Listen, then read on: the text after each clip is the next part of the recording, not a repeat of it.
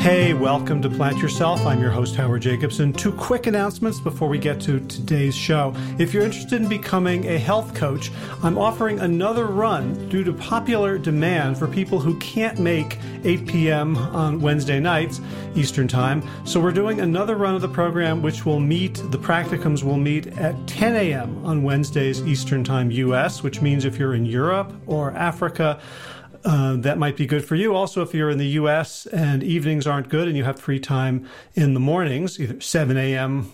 Pacific time or 10 to 11:30 Eastern, then you can participate. If you want to find out more about becoming a wicked effective health coach, you can go to wellstartcoach.com. Second thing is, if you're not aware of it, Josh Lajani and I have a book that is free on Amazon Kindle. It's called Sick2Fit. And if you just go to Amazon and search for Sick2Fit, you'll be able to download it for free and read it on any Kindle-enabled device, even a phone, smartphone, tablet, computer, whatever. All right, let's get to today's episode. This is the Plant Yourself Podcast. I'm Howard Jacobson of plantyourself.com, WellStart Health, Sick2Fit, and Planet Earth. This podcast is part of my mission to help you live a courageous and compassionate life. So if you've been following my work for maybe, let's say, 5 years, you've certainly noticed transitions in my interests and my activities. So I got into the plant-based world through books, through writing Whole with T. Colin Campbell, through writing Proteinaholic with Garth Davis, and both of those were very heavily science-based, evidence-based, and I kind of got into the argumentation and the debate about what's the better diet, and look at this study and look at that study. And after a while, I realized that I wasn't having any fun. I was not a great debater, so I wasn't really good at winning the debates. And the feeling I had in the middle of them was kind of yucky, like I was trying to prove people wrong and be smarter. And it was exhausting. And really, it wasn't doing that much good in the world anyway, especially for me, when my passion had always been helping people implement change. My life as a coach, as a marketing consultant, it was always to get people to do different things on their own behalf for their own benefit. And so I shifted back into my first passion, coaching. And now I'm Chief of Behavioral Science at WellStart Health and co-author with Josh Lajani of Sick2Fit and the whole Sick2Fit movement, which helps people move in the direction of their health goals, values, and priorities.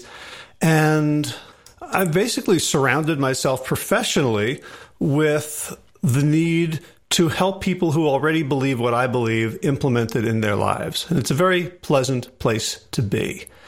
And I also realized that a lot of my running away from debate wasn't because I wasn't interested in facts or changing people's minds. It was because of the person that I was becoming when I was embroiled in those debates. Judgmental, irritable, impatient, putting people down, sometimes thinking of them with contempt, especially if it was people that I saw as, getting paid by meat and dairy and big candy and big soda, and developed a very binary view, us right, them wrong. And I just sort of put it out of my mind.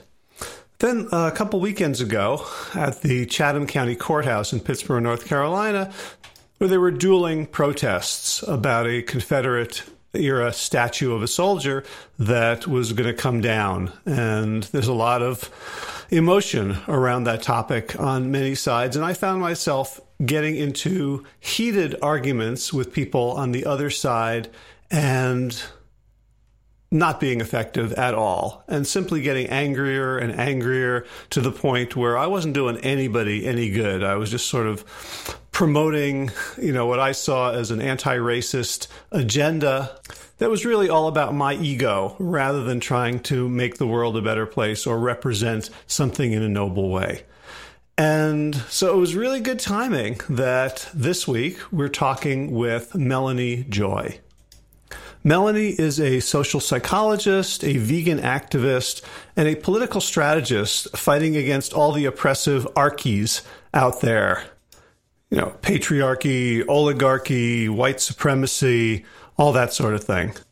And interestingly enough, she's also a relationship coach. And she joined the podcast to talk about her book, Beyond Beliefs, which is essentially a merging of the political and the relational. And the central question she seeks to help us answer in the book is, how can we advocate for, as vegans, for human health, environmental sanity, and ethical treatment of animals without wrecking our relationships with family members, friends, partners, and coworkers? Do we have to surround ourselves only with other plant-based people or vegans to have a good time? And as a spoiler, see infighting to figure out the answer to that one. When our veganism leads to relational conflict, it's not because of the veganism. It's actually a lack of what Joy calls relational literacy, a much more fundamental and global issue in our lives. And when we gain and practice this relational literacy, how to be in a relationship, the specifics of our conflicts can become fuel for growth and depth in those relationships, rather than ticking bombs that could go off at any moment. So in our conversation, she teaches me, and I hope you, some perspective, hope, tools, and strategies for sustainable advocacy and living, whether it be vegan or any of the other intersectional, anti-oppression, anti-violent, and anti-cruelty isms that we seek to bring into the world.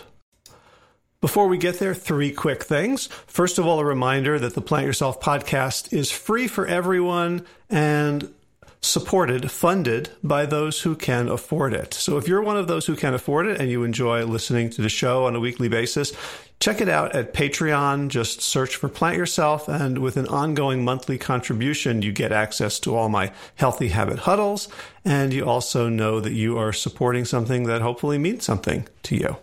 Second thing, Josh and I are preparing for our second health retreat in New Orleans. The first one was 2 weekends ago, and it was amazing. We have a total of 12 people in a big Airbnb, and I'll start to be collecting and disseminating those stories so you can get a sense of what those are all about. And check out Sick2Fit, that's sick2fit.com/NOLA, all lowercase, N-O-L-A, as in New Orleans, Louisiana. Sick2fit.com/NOLA for information about that retreat, which is coming up the first weekend in March 2020.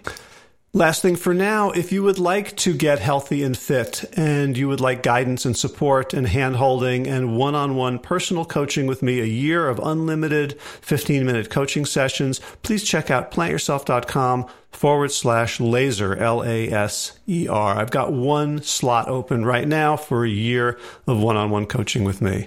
All right, let's get right to it. Without further ado, Melanie Joy, welcome to the Plant Yourself podcast. Yeah, well, thank you for having me. I'm really excited to be here. Yeah, I just went through, I guess it's your latest book, Beyond Beliefs. I've had one come out since then, but that came out about a little over a year ago, so it's relatively new. Beyond Beliefs. Okay. Well, I'm unprepared then. What's the latest one? Yeah, it was actually a very busy few years. For the past 3.5 years or so, I wrote 4 books. So Beyond Beliefs was one of them, the first one, which we'll be talking about today, I'm excited about. But the one that just came out in September is called Powerarchy, Understanding the Psychology of Oppression for Social Transformation. So it's not focused just on vegans, but on an audience of people who are concerned with social change. Ooh, well, that sounds intriguing. I would like to read that one and have you back on to talk about it.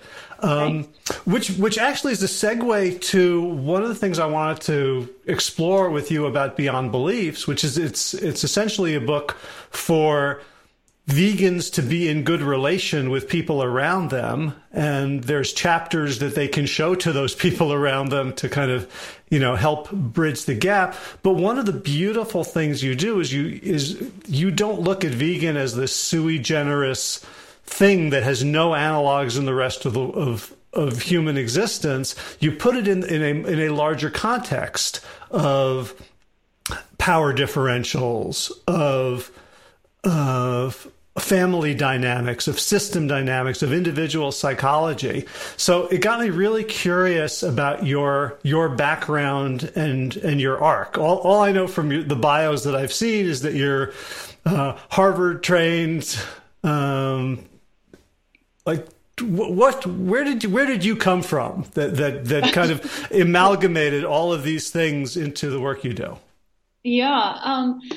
Well, my book that I'm best known for is Why We Love Dogs, Eat Pigs, and Wear Cows. And that emerged out of my research and, of course, my own personal experience, which is where most books emerge, maybe all books emerge from, and theories. And I can give you a little bit of background on that, and that'll help, I think, bring this all together. So when I was growing up, like many people in the United States anyway, I grew up with a dog who I loved like a family member. And I also grew up eating meat, eggs, and dairy. And, you know, even though I was a person who always cared about my impact on others, other animals, other humans, on my own body and my own health, I nevertheless ate meat, eggs, and dairy quite regularly, quite heavily. And I never thought about the fact that I could pet my dog with one hand while I ate a pork chop with the other, you know, a pork chop that had once been an animal who was at least as conscious and sentient as my dog. And I ended up one day getting very sick. I ate a hamburger that was contaminated with Campylobacter, which is like the salmonella of the red meat world. I wound up hospitalized on intravenous antibiotics, and I just stopped eating meat after that, simply because I was disgusted. I didn't want to eat the food that had made me so sick. And this was back in 1989. I was 23 years old at the time. And so I started learning about my new diet, which at the time was vegetarian. And what I learned shocked and horrified me. I mean, I just could not believe the global atrocity that had been unfolding. So where did you go to learn? I assume it was mostly books. It was books, it was, you know, pamphlets, but primarily books. I mean, this was before the internet. I do remember I eventually read Diet for a New America, and that like had a real impact on me. Yep, that was the one that knocked me on my ass too. Yeah. I mean, and I couldn't believe it. I couldn't believe what I was learning. And it was, you know, of course I was deeply concerned about animal suffering, but I was also concerned about, you know, environmental problems and my own health. And this was back in the 80s. They didn't even know as much as they do today. So I was really shocked and horrified at what I learned. But what shocked me perhaps even more was that nobody I talked to about what I was learning was willing to hear what I had to say. They would always say things like, "Don't tell me that you'll ruin my meal," or they'd call me a crazy vegetarian hippie propagandist. And so I was really, you know, struck by this wall that I was hitting from people who were rational and compassionate, just like myself, just like I had been. And so this motivated me to really study. I wanted to know what was going on. How do good people turn away from atrocities and refuse to look at what's right in front of them? And therefore enable these atrocities. So I studied the psychology of violence and nonviolence broadly, and then I focused my doctoral dissertation on the psychology of eating animals. And this was what led me to identify the belief system or ideology that I came to call carnism, which is the invisible belief system that conditions us to eat certain animals. Yeah. So sorry to interrupt. I'm so into the story now. I don't want you to... I want to zoom in on parts of it. So you're using the tools of a certain sort of progressive, sensitive part of academia and activism around, you know, psychology of oppression. I'm imagining that you had a lot of teachers, mentors, and professors who were all for the human aspects of this, but might have been challenged by where you wanted to take it. Well, I mean, so what's interesting is when you really deconstruct the ideology of carnism, you know, so carnism is basically the opposite of veganism. It's invisible, so it hasn't, you know, or hadn't been named. But it has the same structure, the same basic structure as other isms like sexism, racism, speciesism, and so forth. And when you... what I have found, what my research has shown, and it's, you know, been a large part of what I've looked at, is that when you illuminate the psychology of these oppressive systems like carnism, when you illuminate the psychological defense mechanisms that people use These systems are organized around psychological defense mechanisms. This was really what my research was looking for and looking at. Ways of thinking that are distortions, that disconnect us from our natural empathy for other human and non-human beings. When you illuminate these defenses and distortions, they lose a lot of their power. So simply in talking and writing about carnism put me in a position where people were more receptive to what I had to say. I encountered very little resistance, put it that way. A lot of this is about how you present the material, you know, and how rational or how objectively, you know, you're doing your research and presenting your research. But you're absolutely right. Humans have a remarkable ability to compartmentalize. You know, we often, you know, vegans, for example, often assume that, you know, we've kind of stepped outside this box that is carnism, or maybe more broadly speciesism, and think that we've stepped outside of all of the boxes, but when in fact we remain mired in many others. And I've met a number of vegans who are, you know, as defensive, if not more so, to examining their participation in certain other isms as meat eaters might be to participation in carnism. Right. So, you know, I mean, one of the things I was thinking about while reading the book, which I don't think address head on, is like one of the things that props up carnism. This is going to sound so obvious and stupid, is eating meat. And I mean that in terms of like what it's doing to our bodies. Right. Like I know so many people, like you didn't stop eating meat because of an ethical decision or an epiphany. You stopped, and that opened you up to very. I don't know that. Right. But I don't know it's because something changed in my body. I had no reason to defend my meat consumption anymore because I wasn't eating it. So psychologically, there was much less to defend. There was nothing left to defend. So I think looking back, I could be more receptive to the reality of what, you know, animal agriculture or carnistic agriculture, if we want to call it that, I could be much more receptive to the reality of what this was doing simply because I wasn't invested in maintaining it myself. Right. Yeah. I agree. That's a huge part. I also think that there is a biochemical aspect, but so let's talk about carnism, since that underlies Beyond Beliefs. So you have your three Ms, right? Right. So just for listeners or viewers who aren't familiar with carnism, so what I did was I interviewed, you know, meat eaters and meat cutters and butchers and people who had raised and killed their own animals for food, looking for the common psychology, looking for an understanding of how good people could participate in harmful practices toward animals without fully realizing what they're doing. And that was what led me to identify carnism. And when I identified carnism, I also worked to, or part of my research was deconstructing it. I was asking myself, okay, so it looks like there's this ism there, this ideology. How is it structured? What is its basic structure? What keeps it alive? And this was what led me to recognize that carnism is basically maintains itself by conditioning us, the people who are part of the system, to use a set of psychological defense mechanisms. And these are ways of thinking that basically distort our perceptions and disconnect us from our natural empathy for other animals. This analysis eventually formed the foundation of the work that I do today that's much broader than carnism, the psychology of oppression in general. And it's also very connected to the work I do in relationality, which was your original question, which I can answer more fully. After I explain, you asked about the three Ns, an example of what these carnistic defenses look like.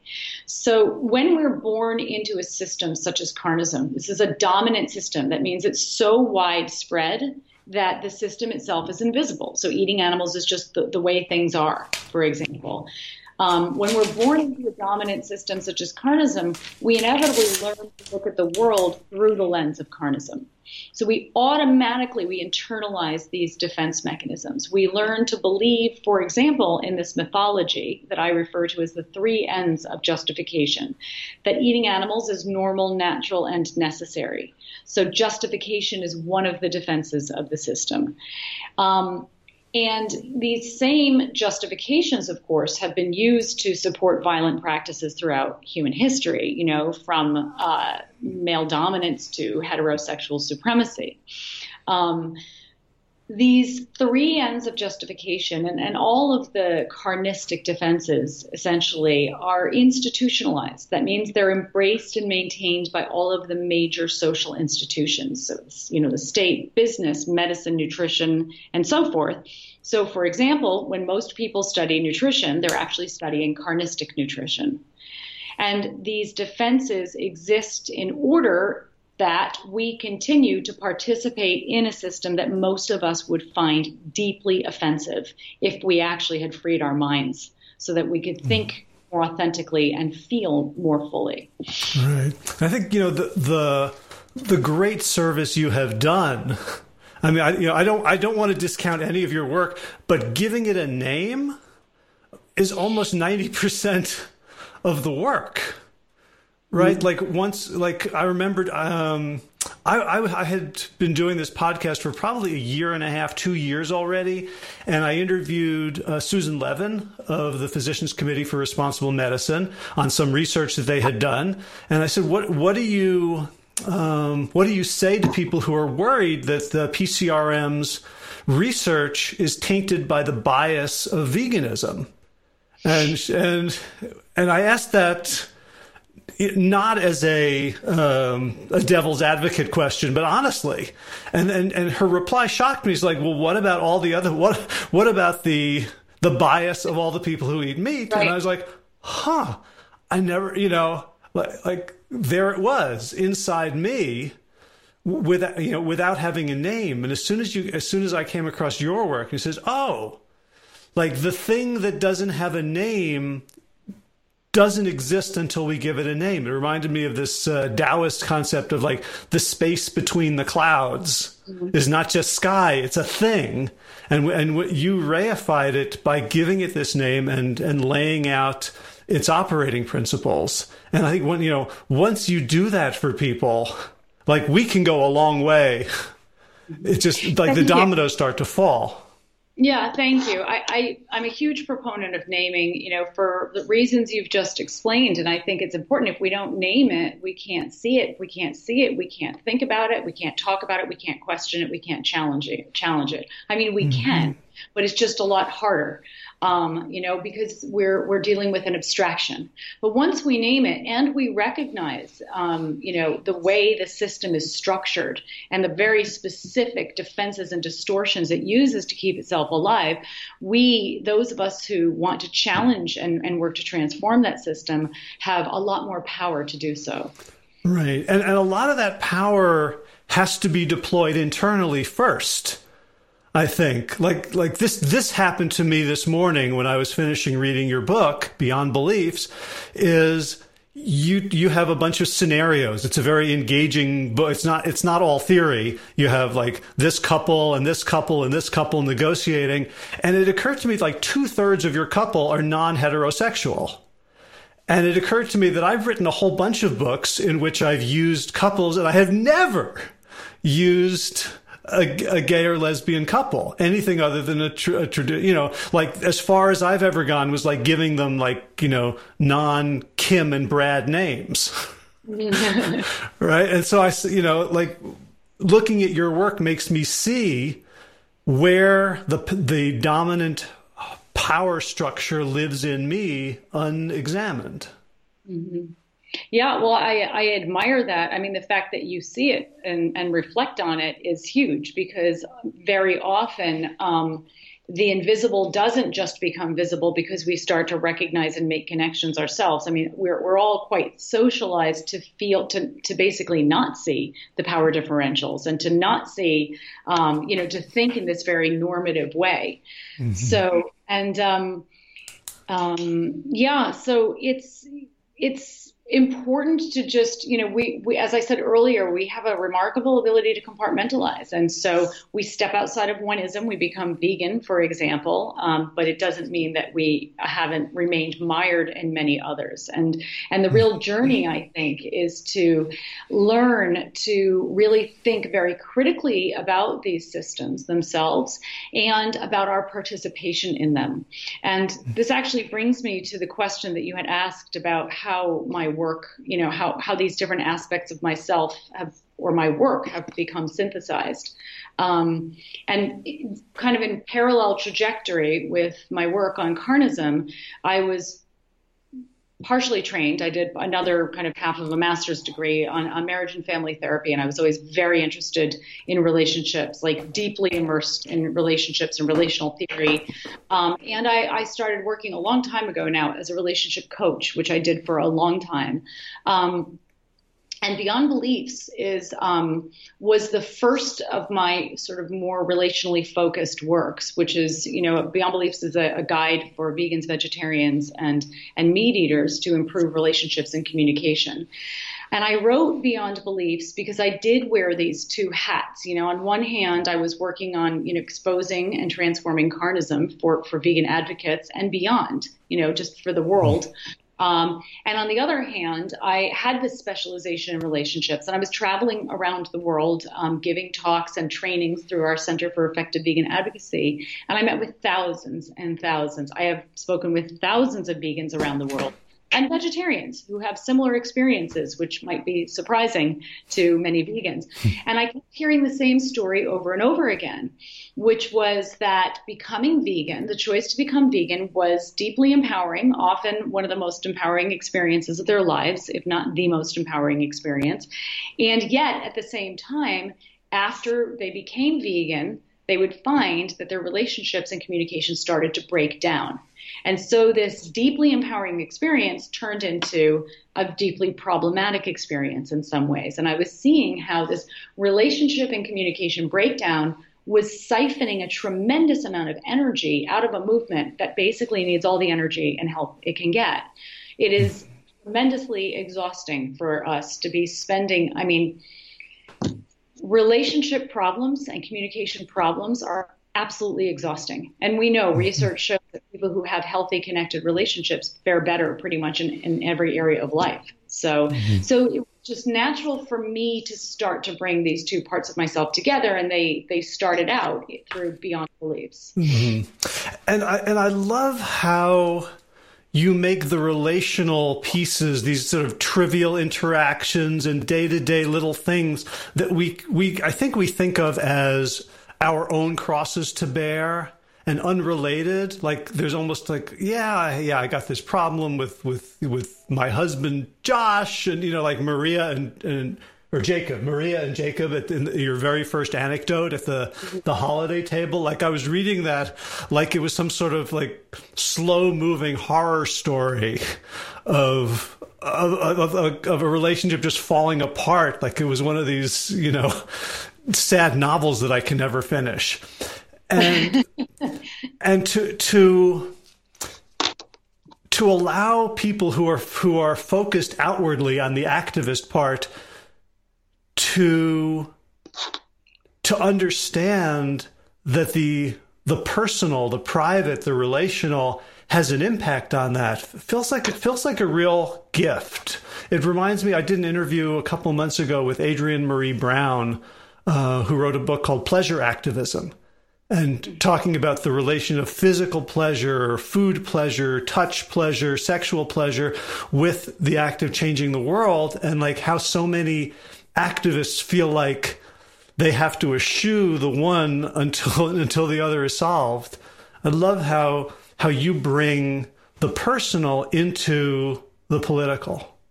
Right. Well, thank you. It's one of the things that I've observed is that, feminists in the 1960s said the personal is We can't separate them. They're all interconnected. And after writing Beyond Beliefs, I always had intended Beyond Beliefs to actually be two books, one for vegans and vegetarians, and then a different version of that, bigger, fairly, with a bit more information in it, I should say, that's not vegan related for a mainstream audience, because I believe deeply that a key to creating the kind of world that we all want to live in is what I call developing relational literacy, which is the ability to understand and practice healthy ways of relating. And if you look at the problems in our world, and I've said this before, and I will say it again, I am always really amazed that most of us have to learn complicated geometry that we'll probably never need to use, and yet we don't get a single lesson on how to be a healthy relational being. And when you look at the problems of our world, they're not problems that are caused in large part because people don't know how to do geometry. So relational dysfunction is the norm. And when you look at problems of oppression, oppressive systems like speciesism, racism, sexism, and so forth, and you look at problems like abusive relationships or dysfunctional workplace dynamics or infighting in social justice movements and the vegan movement, you can see that all of these problems reflect relational dysfunction. It's a dysfunction in how we relate as social groups to one another, as individuals to one another, how we relate to other animals, how we relate to the environment, and even how we relate to ourselves. And I find this very interesting and deeply important to really have a conversation about how we can recognize dysfunctional ways of relating and also understand the basics of relating in a way that's functional or healthy. And that's actually largely the focus of my book, Powerarchy, which is looking at the way, when we look at these systems of oppression, they all have the same basic structure and they all reflect the same basic mentality. And all of them, what they have in common, they are all what I call non-relational. They reflect non-relational ways of relating. And non-relational ways of relating are relating in ways that, A, violate our integrity. So if I interact with you, whether I'm communicating with you, communication is the primary way we relate, right? So if I'm communicating with you, we're making choices that impact you or other animals, for example. If I violate my integrity, that means I don't practice compassion or caring and justice or fairness. Essentially, I don't treat them the way that I would want to be treated. So a non-relational behavior violates integrity and inevitably harms dignity. It reflects that the other that we're interacting with is not fundamentally worthy of being treated with respect. And the result is disconnection. Disconnection between individuals, between social groups, between, humans and non-humans and so forth. And so when we think about, the most pressing problems in our world and also the suffering that we experience as individuals as the result of relational dysfunction, then the good news is that we can learn how to be more relationally functional. Relational literacy is something that we can all develop. And, it's not rocket science. There's, principles and tools that pretty much anybody who wants to learn can learn. And learning relational literacy can literally transform your life and your impact on the world. Right. And the nice thing about that is in my experience, we are all hardwired for relational success. The things that block us tend to be things that happen to us or things that we imbibe. So that it's not like I spent a year learning juggling, and we would do like passing things, clubs, and things. And if I was a beginner, the other person who was an expert couldn't really get me to be better. But in relationship, when I am skilled, if I just stop and become vulnerable or ask a really curiosity-driven question, the other person rises almost always. Yeah, that's really well said. That's absolutely true because we are part of all of these systems. You know, a system is just a human system, you know, or a living system involving humans. It's a relationship. A system can be a relationship of two people, or it can be, you know, a social system, which is hundreds of millions of people. But as participants in these systems, as you point out, we have the power to influence the dynamics of the system to a large degree. All things being equal, right? We also bring different levels of power into different systems. So, you know, if a white person interacting with a person of color comes in with more power because white people have more social power.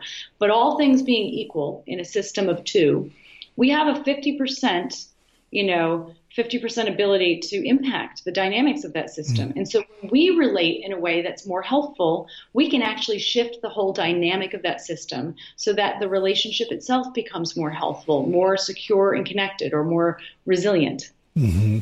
And I'm fascinated by your use of the word power there, because I understand the power dynamics of dominant culture, of white versus people of color, of heterosexist, of male. But there's a different kind of power, and I feel like in some way your book is a handbook on developing that other kind of power of an individual who owns themselves, who's done the work. Like we're having a big to-do in our town, this little North Carolina town with 3,000 people, because there's a Confederate statue that we've been fighting about whether it should come down. And every weekend there are protests. And I went to a couple of the protests, and I could feel myself becoming more and more powerless in the way that I'm thinking of it, because I was getting caught up. I was feeling provoked, and I spoke to some of the other people on the other side in ways that felt not in integrity with who I am.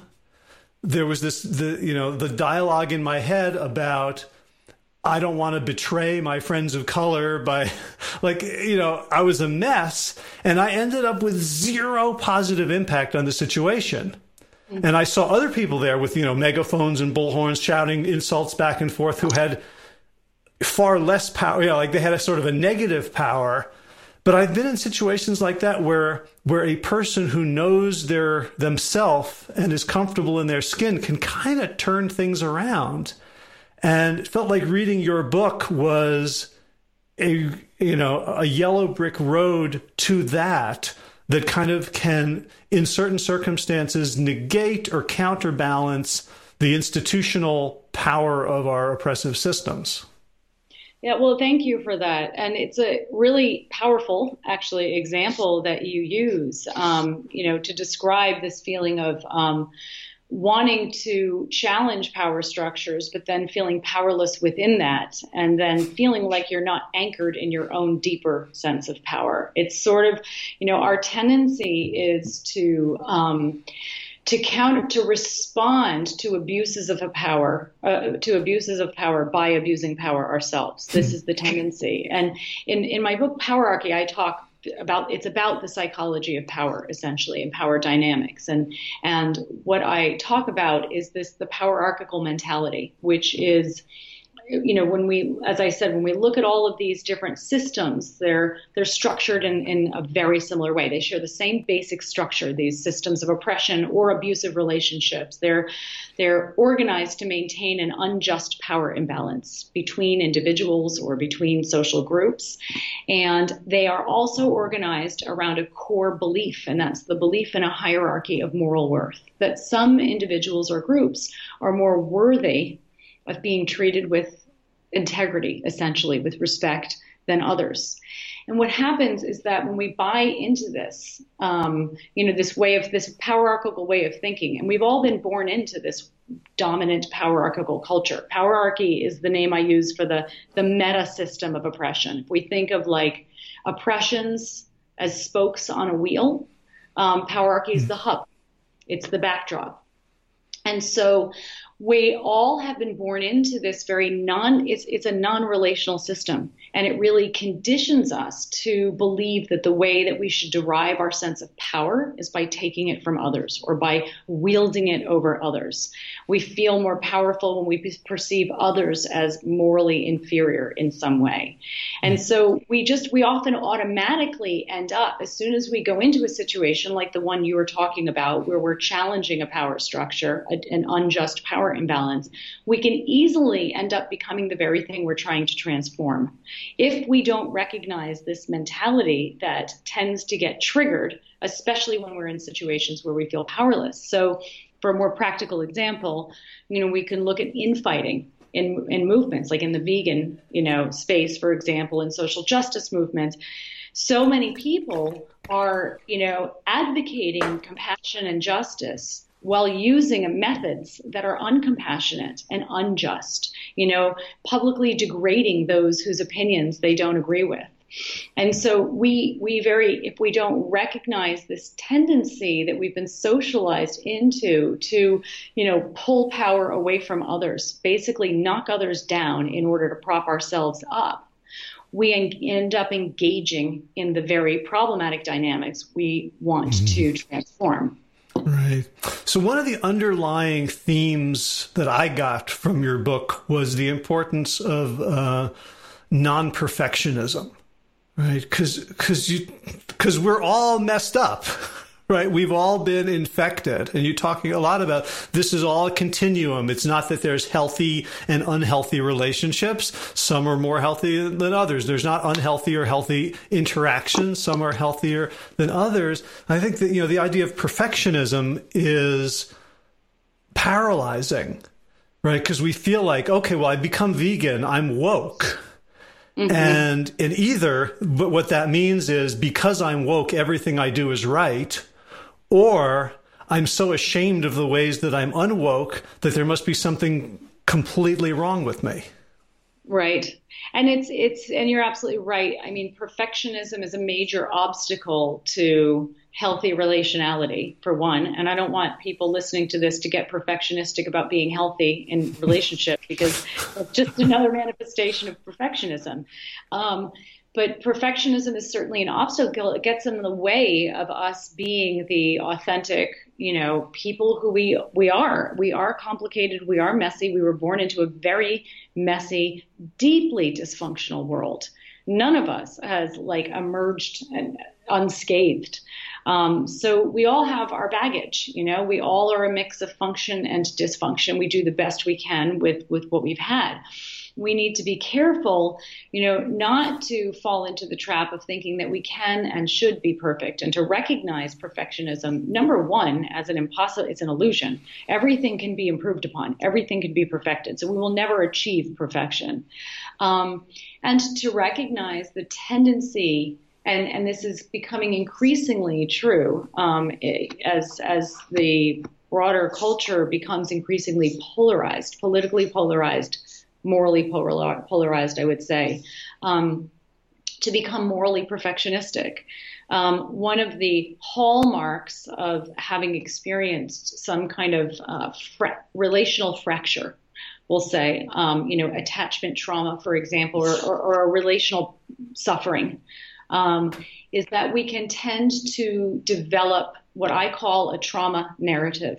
In other words, many vegans, for example, have experienced some degree of traumatization from witnessing the atrocity that is carnism. An atrocity is a mass traumatic event. And these, even smaller traumatic experiences, they're all around us. These disconnections, the harm that we see being caused to others and ourselves all around us. So we can end up developing this trauma narrative whereby we start to see everyone in the world, including ourselves, as belonging in one of three categories, with no nuance in between. Somebody is either a victim or a perpetrator or a hero. we lose our capacity for nuance. And this is a very dangerous way of thinking. This really leads to this toxic moral perfectionism where we have like no wiggle room for people to be their messy, complicated, fallible selves. And we lose the capacity to appreciate that good people can and do participate in harmful practices. This is how we're all socialized, and that doesn't make them bad people. So we need to be careful to practice like deep compassion for ourselves and others. And I think, I'm amazed that we make it through the day most of the time, given the mess we've been born into and the fact that most of us haven't been given any tools whatsoever to navigate it. Right. And I love your metaphor of, if we receive driver's ed the way we receive relational training, especially around conflict, we would just be like running people over, doing damage to property with every trip. Right. And that's kind of how we are in the world. Right. So it's important not to be, don't be shocked that people eat animals. Don't be shocked that people are defensive about eating animals. This doesn't mean we don't hold people accountable. It doesn't mean we don't work to try to change problematic behaviors. It just means we do so with an awareness of an appreciation for the fact that the world is complicated and messy, and people, who are deeply socialized to engage in a particular type of behavior, like eating animals, may feel that it's virtually impossible to stop that. And it can help us to frame our message to increase the chances that it will be heard the way we intend it to be. So, for example, I rarely say go vegan when I'm advocating veganism. I encourage people to be as vegan as possible.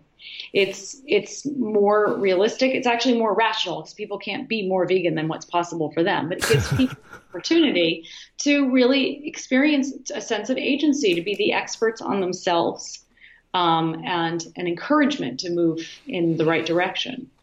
Right. So, so there's a political argument that I follow because I don't know what the answer is to it, but it's from people on the sort of the progressive wing of American politics who are debating with each other whether it's okay to try to understand the other side. Right. So we had this. I know you're in Germany, so I don't know how plugged in you are to the daily unfolding catastrophe of America's descent into whatever. But there are, there's people who say like.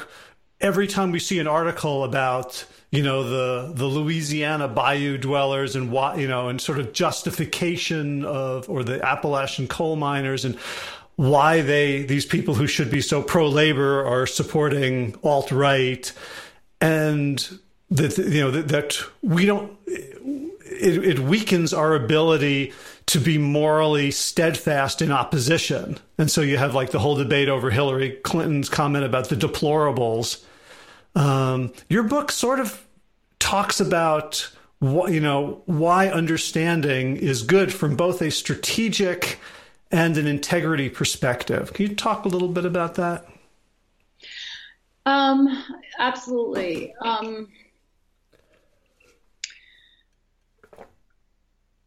If we really, when we look at, take the United States, for example, the catastrophe that has been unfolding in the United States. And we, one of the hopes for change or transformation in the country, as in many places in the world, is that those who are challenging the dominant toxic, non-relational culture and administration are able to do so effectively. And in order for us to challenge these, what I would call powerarchies, systems of the oppressive systems of power, in order for us to challenge these powerarchies, we need our counter movements. Some people refer to these as resistance movements to be healthy and resilient. So these dominant systems like carnism and so forth, they are challenged by what I call a counter system. So veganism is the counterpoint to carnism. If our counter systems or our resistance systems are not powerful, we are at a significant disadvantage. And they're not powerful when we are engaging with each other in ways that are non-relational, ways that cause us to feel disconnected from one another and disempowered with one another and insecure in those spaces. So we also need to recognize, I think, that underneath our differences, whatever differences we're talking about, carnism and veganism or right-wing and left-wing politics, and I don't mean to minimize, the very real problems that come with certain political beliefs and policies and practices. Believe me, I fully understand and appreciate these problems or the impact, the potential impact of these problems. But underneath these differences is a relationship between people. And that's where the focus needs to be if we really want to be able to reach out and raise awareness so that people who are opposed to what we're representing, when we're suggesting a shift away from the dominant powerarchy, we need to be able to raise awareness, to communicate in a way so that our message is heard the way we intend it to be. The United States is a democracy. What that means, I can put that quote. Yeah, right.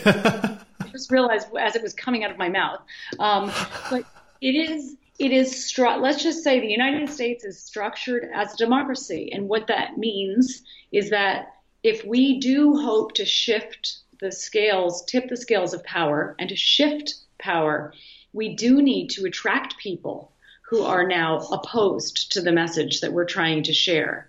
We will never attract people if we come across as the enemy. We'll never attract people if we communicate with and about them in a way that reflects contempt.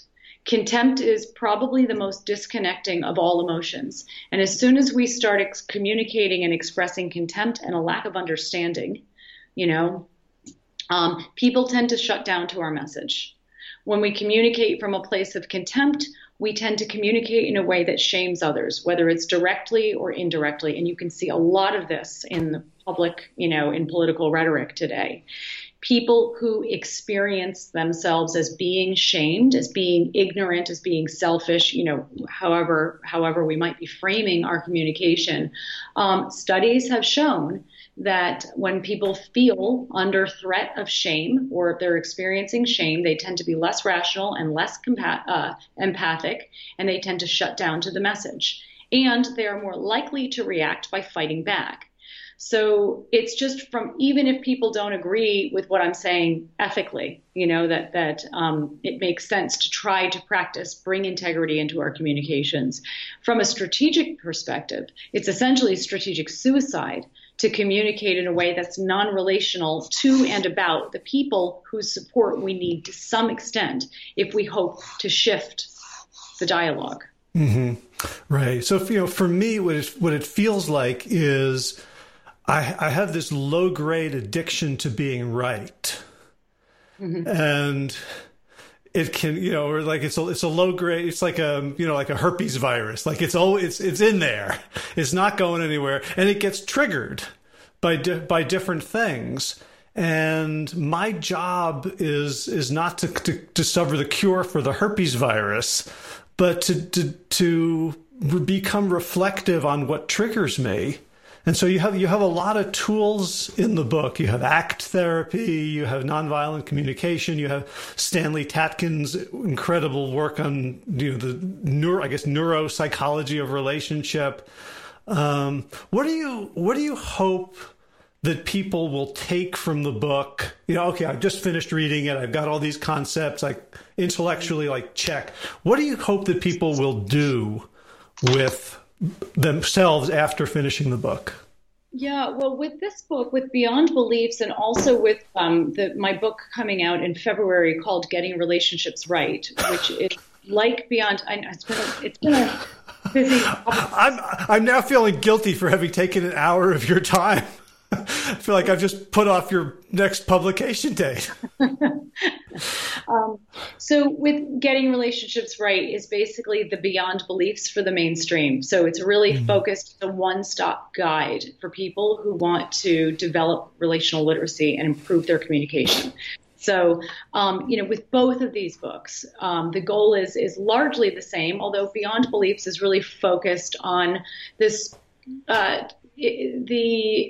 specific types of dynamics that can occur when people are navigating inter-ideological relationships like vegan and non-vegan or vegetarian and non-vegan or or vegetarian and meat eater. And it's also for vegans relating to other vegans, because vegans do have a certain set, we have a unique experience in some ways in the world.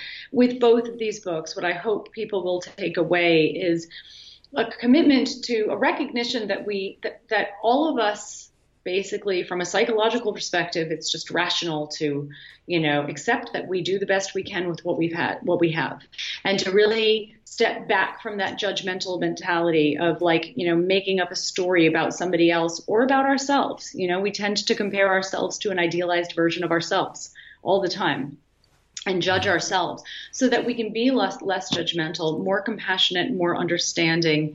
And so ultimately to really commit to practicing healthy relationality. And all this means, there's lots of tools in both books, of course, practical tools. But what this really comes down to is developing a habit of being more intentional and more conscientious in your actions, and in your choices, not in a perfectionistic way. More intentional, developing your inner observer, committing to pausing throughout the day, pausing before you hit send, and reflecting and asking yourself, is this behavior, is this communication reflecting who I want to be? Mm-hmm. Is this reflecting integrity? Do I feel good about it? If it's not, then pausing and maybe choosing not to engage in it. And also when other people are doing that to you as well, so that you shore up your own boundaries. I mean, that's kind of the simple formula for healthy relational behaviors. They reflect integrity and honor dignity. And because of this, they lead to deepening connection rather than disconnection. Mm-hmm. Right. So as a health coach, I work with a lot of people on dealing with their temptations to binge. And this feels very similar, that there's this feeling that comes up inside me, and calling you a moron is going to make me feel better for a moment. Mm-hmm. Right. And it's an addiction. It's an addictive behavior. It's a way to manage my state in the moment with very negative long-term consequences. So how do you I can read all this stuff. I can follow your 7-point plan for having discussions versus debates, but how do you help people with the physical sensations that lead us to do all these self-defeating behaviors? Well, people are, we're much better at not giving into physical sensations that are encouraging us or driving us to act against our interests if we recognize them for what they are. When you recognize a craving for a cigarette as something that's not good for you, it's easier for you to resist picking up that cigarette than it would be if you thought that craving was your body's way of telling you needed a cigarette. So a lot of this is really about awareness, and you're absolutely right about the addictive component to all of this. What I call the powerarchical mentality. It can be helpful to think of this mentality as an entity that's taken up residence in your psyche with a survival instinct. It wants to keep itself alive, and it will drive you to engage in powerarchical behaviors. Powerarchical behaviors where you prop yourself up by putting others down, even if you're not even aware of what you're doing. One way you can recognize that you're under the influence of the powerarchical mentality is to notice when you're feeling one of the, twin emotions, I would call them, of contempt or shame. Both of these are emotions that exist only in relationship. They're dualistic, only when we're comparing ourselves to another, for example, or an idealized version of ourselves. And both of them reflect this powerarchical mentality that some individuals or groups are more worthy of being treated with integrity or respect than others. Contempt is an indication that we've put ourselves in a position of moral superiority. And shame is an indication that we perceive ourselves in a position of moral inferiority. And the antidote to both of those is empathy. So simply committing to noticing and awareness, these are red flag emotions, noticing and awareness, and stepping back, observing them, and not allowing yourself to feed the story that either one of them is telling you, that you're inferior or you're superior, because that's an illusion. Beautiful.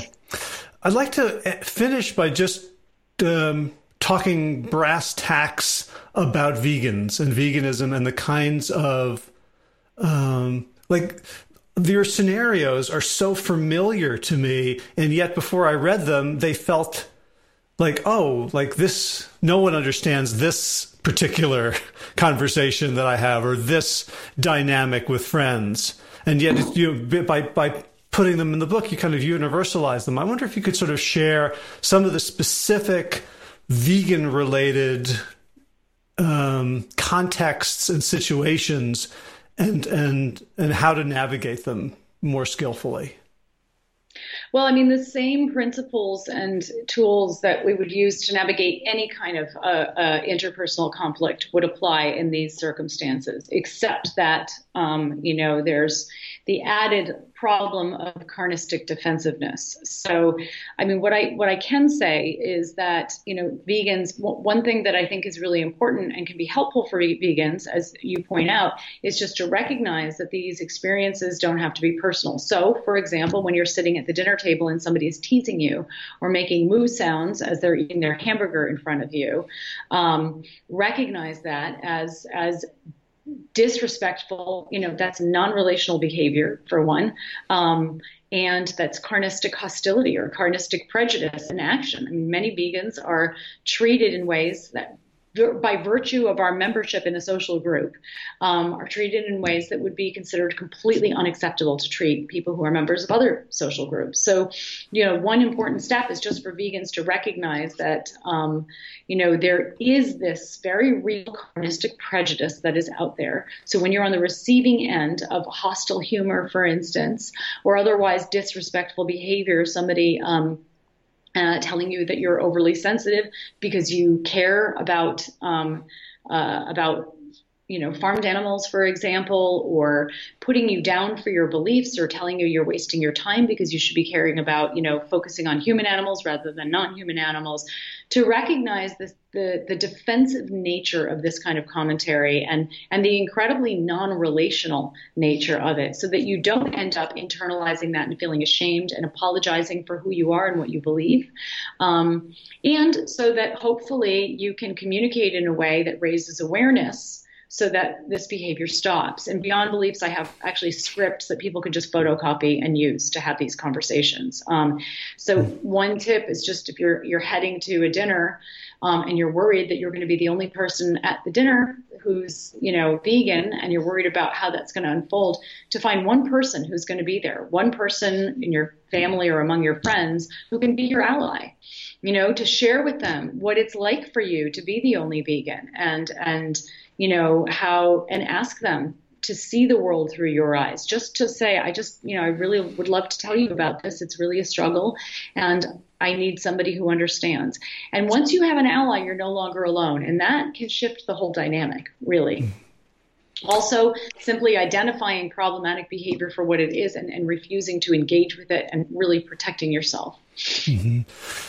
Yeah, so a lot of the dialogues reminded me of, you know, there's a Saturday Night Live character called Debbie Downer, and which I thought was very funny until I started thinking about it, and once I started thinking about it, it really felt like punching down. Like, so anyone who's concerned about anything other than the momentary pleasure, like, you know, they're at a party and Debbie Downer is like, well, what about the ozone layer? And like, you know, and there's a way in which we don't want to feel like Debbie Downers at every gathering. What's, you know, how can we be in integrity while we are feeling things that if we expressed every single one of our feelings, no one would want to be around us?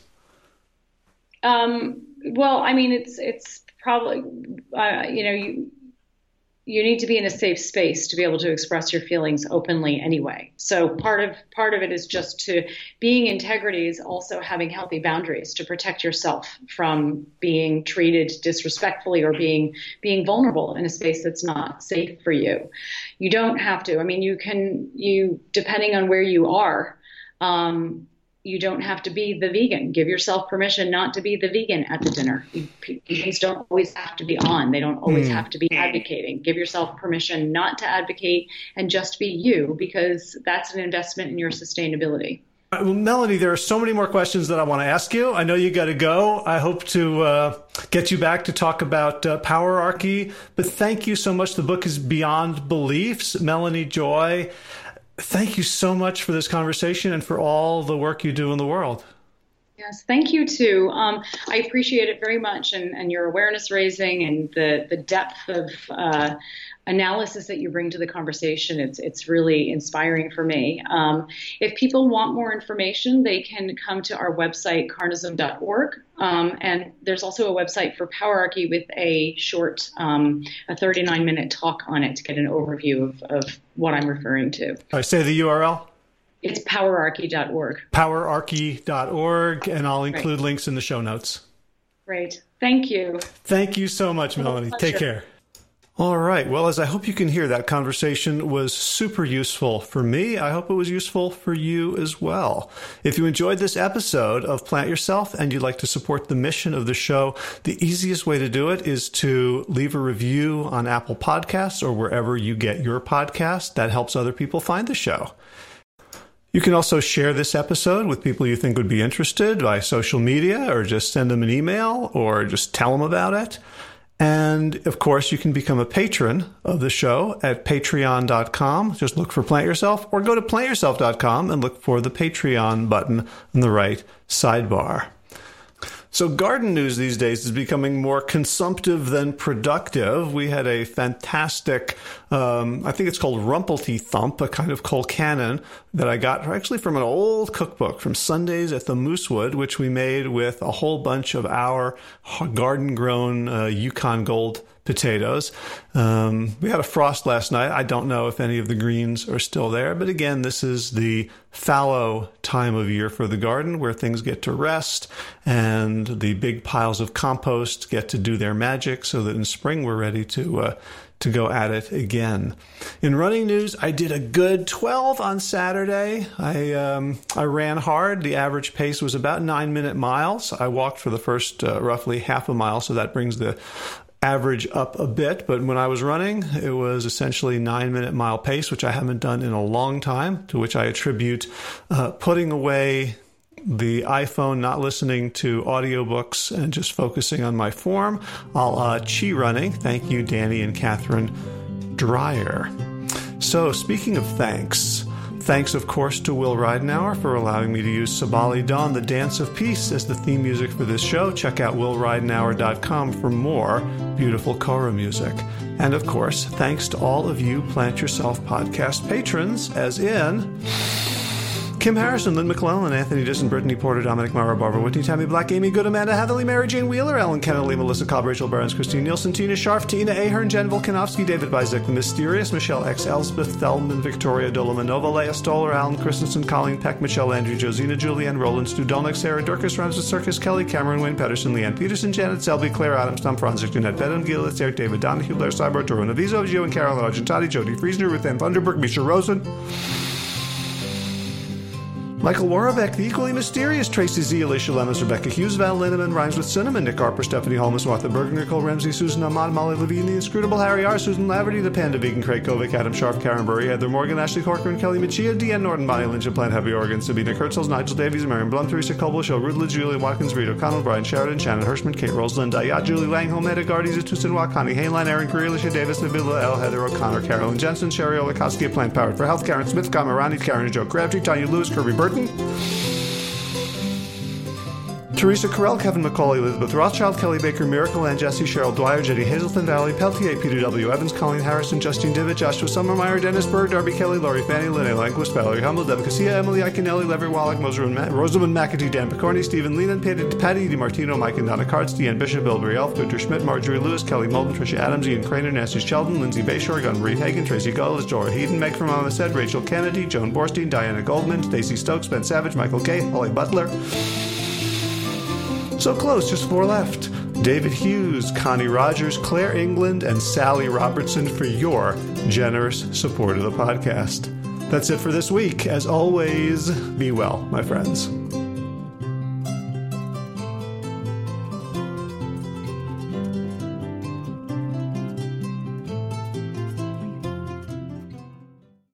So if you appreciate the Plant Yourself podcast and would like to help support the mission of the show, there's a few easy ways to do it. One is to just go to wherever you get your podcasts and leave a review. Let other people know about it. Give us some stars. Give us some love. And that really helps us be found by more people. Something else, of course, you can do is let someone know about this podcast. Someone who you think would benefit, send them maybe a couple of episodes that you think would pique their interest, or just ask them to subscribe in general. And third, you can join arms and become a patron, a financial supporter of this show. You may have noticed that there's no advertising in the show, and it's free for everyone, and it's supported, paid for by those who can afford it. So if you would like to make a one-time contribution or an ongoing monthly pledge, you can do so at plantyourself.com/gift. All right, time for thanks. Thanks to Will Ridenour for allowing me to use his beautiful song, Sabali Don, the Dance of Peace. You can find more of Will's music at his website, willridenour.com. And of course, thanks to all of you Plant Yourself podcast patrons. Kim Harrison, Lynn McClellan, Anthony Disson, Brittany Porter, Dominic Maurer, Barbara Whitney, Tammy Black, Amy Good, Amanda Hatherley, Mary Jean Wheeler, Ellen Kennelly, Melissa Cobb, Rachel Barons, Christine Nielsen, Tina Sharp, Tina Ahern, Jen Filikanovsky, David Vizek, The Mysterious, Michelle X, Elspeth Feldman, Leah Stoller, Alan Christensen, Colleen Peck, Michelle Andrews, Josina, Sarah Durkis, Rhymes with Circus, Kelly Cameron, Wayne Pedersen, Janet Selby, Kara Adams, Tom Franzek, Jeanette Benham, Gil Essert, David Donahue, Blair Seibert, Torona Vizo, Gio and Carol Argentati, Jody Friesner, Ruthann Thunderberg, Misha Rosen, Michael Warbeck. The equally mysterious Tracy Z, Aviva L, Alicia Lemus, Rebecca Hughes, Val Linneman, Rhymes with Cinnamon, Nick Harpers and Martha Bergner, Susan Ahmad, Molly Levine, The Inscrutable Harry R, Susan Laverty, The Panda Vegan, Craig Kovic, Adam Scharf, Karen Burry, Heather Morgan, Kelly Machia, Deanne Norton, Bonnie Lynch of Plant Happy Oregon, Sabina Kurtzels, Nigel Davies, Marion Blum, Teresa Copel, Julian Watkins, Breed O'Connell, Shannon Hirschman, Linda Ayat, Holm Hedegaard, Isa Tuzuwa, Connie Hainline, Aaron Greer, Alicia Davis, Heather O'Connor, Carolyn Jensen, Sherry Orlikowski of Plant Powered for Health, Karen Smith, Scott Morani, Karen and Joe Crabtree, Tanya Lewis, Kirby Burton, Teresa Carell, Kevin McCauley, Elizabeth Rothschild, Ann Jesse, Cheryl Dwyer, Jenny Hazelton, Valerie Peltier, Peter W. Evans, Colleen Harrison, Justine Divitt, Joshua Sommermeyer, Dennis Bird, Darmy Kelly, Lori Fanny, Linnea Lundquist, Valerie Hummel, Emily Iaconelli, Levy Wallach, Rosamund McAtee, Dan McCorney, Stephen Leanan, Patty DiMartino, Mike and Donna Karts, Deanne Bishop, Bill Brielf, Gunter Schmidt, Marjorie Lewis, Kelly Molden, Tricia Adams, Ian Kramer, Nancy Sheldon, Lindsay Bayshore, Gunmarie Hagen, Tracy Gullish, Laura Heaton, Meg from Mama Says, Rochelle Kennedy, Diana Goldman, Stacey Stokes, Ben Savage, Michael K, Holly Butler, Diana, David Hughes, Connie Rogers, Claire England, Sally Robertson, Parham Ganchi, Amy Daly, Brian Tourville, Mark Jeffrey Johnson, Josie Dempsey, Karen Schmidt, Pamela Hayden, Emily Perryman, Olga Sidorowska, Allison Corbett, Richard Stone, Lauren Vaught of Edible Musings, Aaron Hasty, Sean Owens, Sagar Nayak, Erica Piedra, and Danielle Roberts for your generous support of the podcast. That's it for today. As always, be well, my friends.